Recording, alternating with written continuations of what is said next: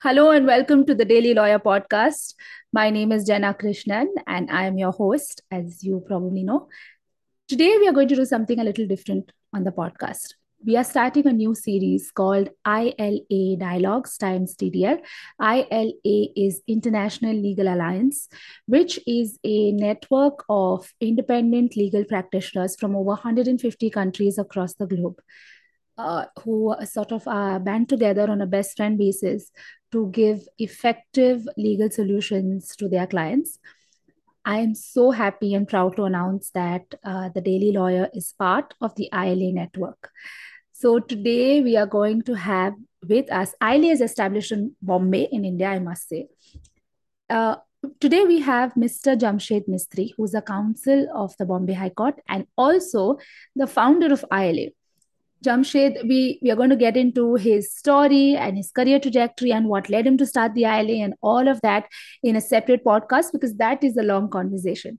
But uh, I really wanted Jamshed to come on today because, you know, as uh, one of the things that ILA does, in addition to like providing uh, sort of effective solutions to clients, is also advocate on uh, some issues which need improvement around our country with the, the respective courts and um, you may all have heard uh, that the supreme that uh, supreme court announced that from september 27th 2022 live streaming of all proceedings before the constitutional bench of the supreme court will be available for the public to view which is a huge momentous win. And this uh, this particular issue was very ably argued by Jamshed Mistry along with senior counsel Indira Jaising and uh, I really wanted Jamshed to come on to speak about this issue, what led him to, uh, what led them rather to take this up, how did they do it, and everything. So it's a really short, quick episode. I'm so grateful to Jamshed that he uh, agreed to give his time so generously. So I, I'm waiting to get into this conversation, uh, and I hope you all derive value out of it. Is you. Hi, Jamshed. Thank you so much for joining us today and uh, for being so generous with your time. So today and i know we we can have a really long conversation because you have a very interesting career trajectory uh, but we will we'll save that for the for the next episode. And today i really want to know about this great win for yourself for ila for our country. And um, how did you think of doing this? Like why did you think it's important that we should have a live streaming? How did it start? When how where did it start can you just take us through everything?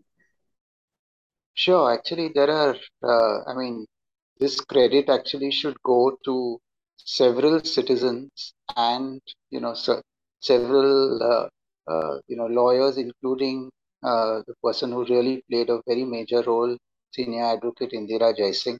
I mean, uh, uh, if you go back in history, there have been so many persons, individuals who've actually gone to court and said that you know we would like for a variety of reasons whether it's the high court or otherwise saying that uh, you know we would like whatever because whatever is said in court you know doesn't get recorded. So you don't have a verbatim sort of record of it uh, uh, you know in in today's day and age.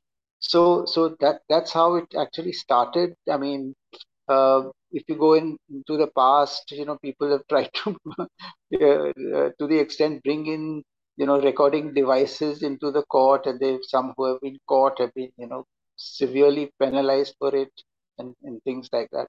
So I mean that that's the the you know uh, sort of interesting uh, history of of something like this. But I think importantly is 2016-17 when uh, a petition under Article 32 of the Constitution was filed uh, yeah, by Indira Jaising, and uh, certain others also, you know, uh, joined. Uh, uh, one, there was a law student called Swapnil Tripathi.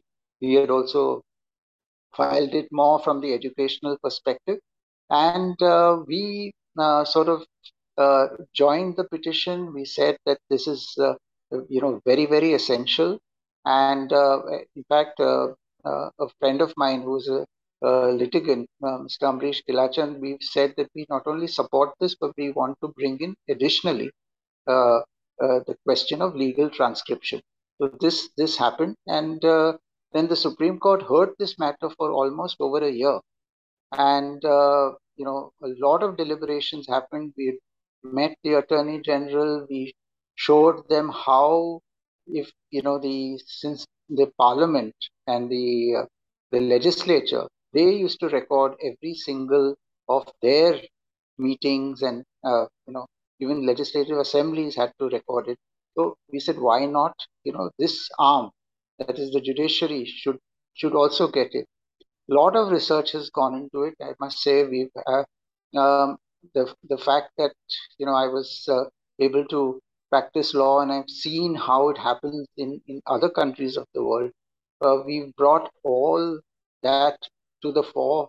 We submitted it uh, in in a variety of ways. We did experiments. I mean, for example, we even had an uh, an experiment done with a few members of uh, the ILA where we got an AI app and and did a mod uh, sort of a moot uh, court and said, let us see if, if someone is uh, you know acts as the, the judge and two lawyers arguing against each other, what the, the transcript actually will look like.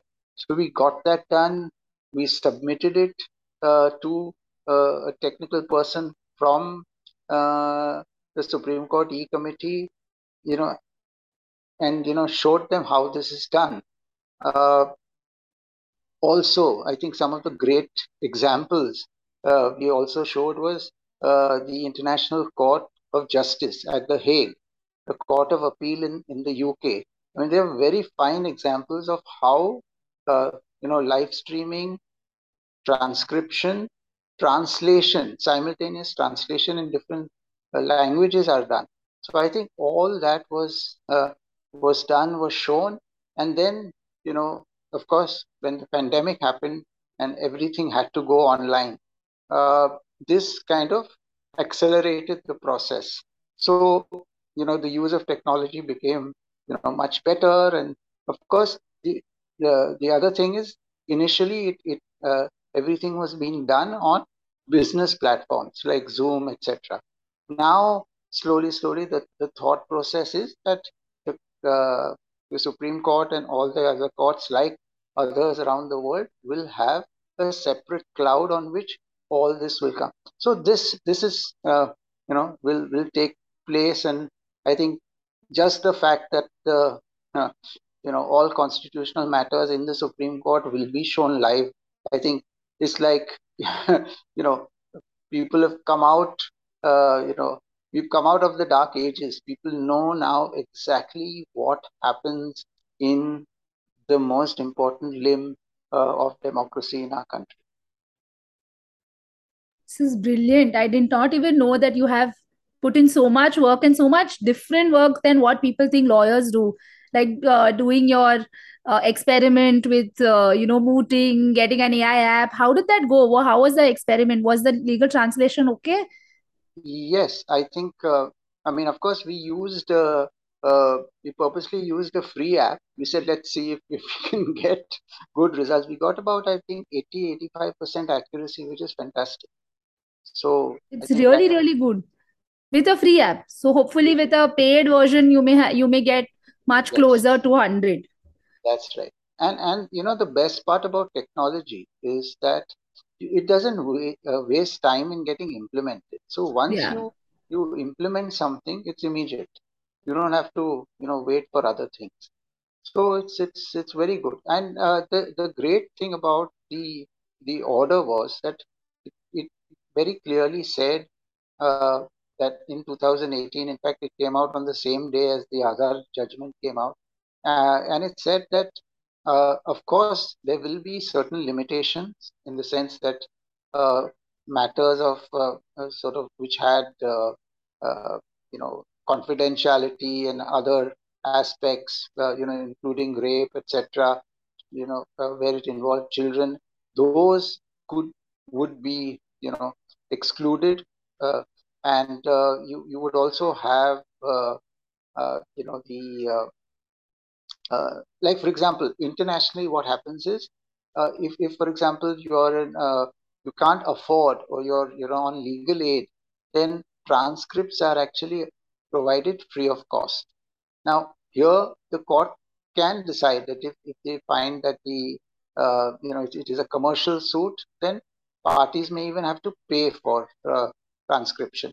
So it's it's it's like that.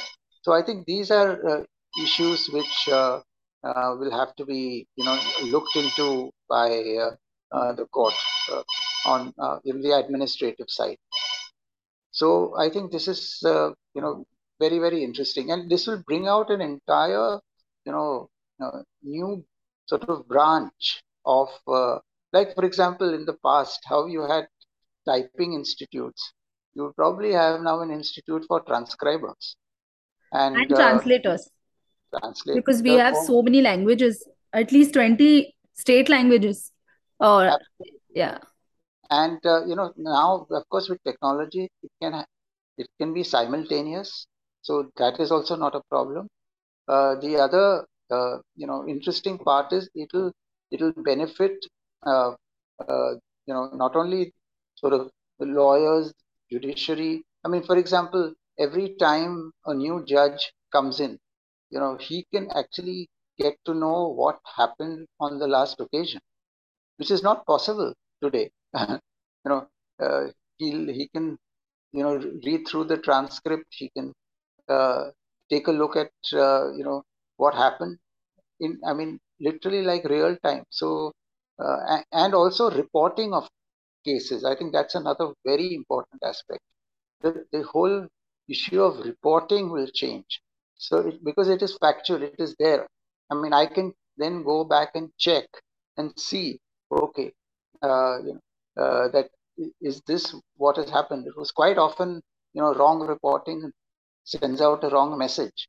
Also i think the other aspect is uh, hopefully over a period of time there'll be a lot of discipline you know in uh, in the court proceeding you start on time you'll end on time.